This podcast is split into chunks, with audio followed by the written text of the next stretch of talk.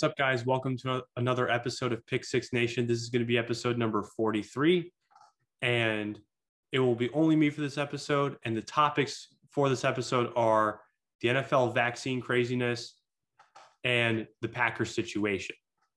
But before we dive, before I dive into those topics, uh, I want to say I'm back from camp a little earlier than I expect than I uh, was planning on uh, being back because the reason I'm back is because there's less basketball stuff in the second session. And it is currently the second session right now. So I had to get back home to Chicago. So, yeah. But I did enjoy camp though. It was really fun.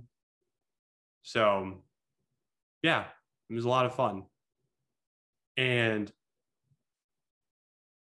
that's what I have to say. Anyway, now let's talk about the NFL vaccine craziness. And I just want to say right now, like, you don't have to get vaccinated if you don't want to. That's your choice. It's your choice. You shouldn't be forced to get vaccinated. You really should not be forced to get vaccinated. And yeah, you really should not be forced to get vaccinated. I, I understand Cole Beasley. I understand uh, DeAndre Hopkins. I understand you shouldn't have to be vaccinated if you don't want to be. Yeah, I you really you can do what you want. So yeah, that's what I have to say about that. Now let's go to the Packers situation. This is a tough situation. Um,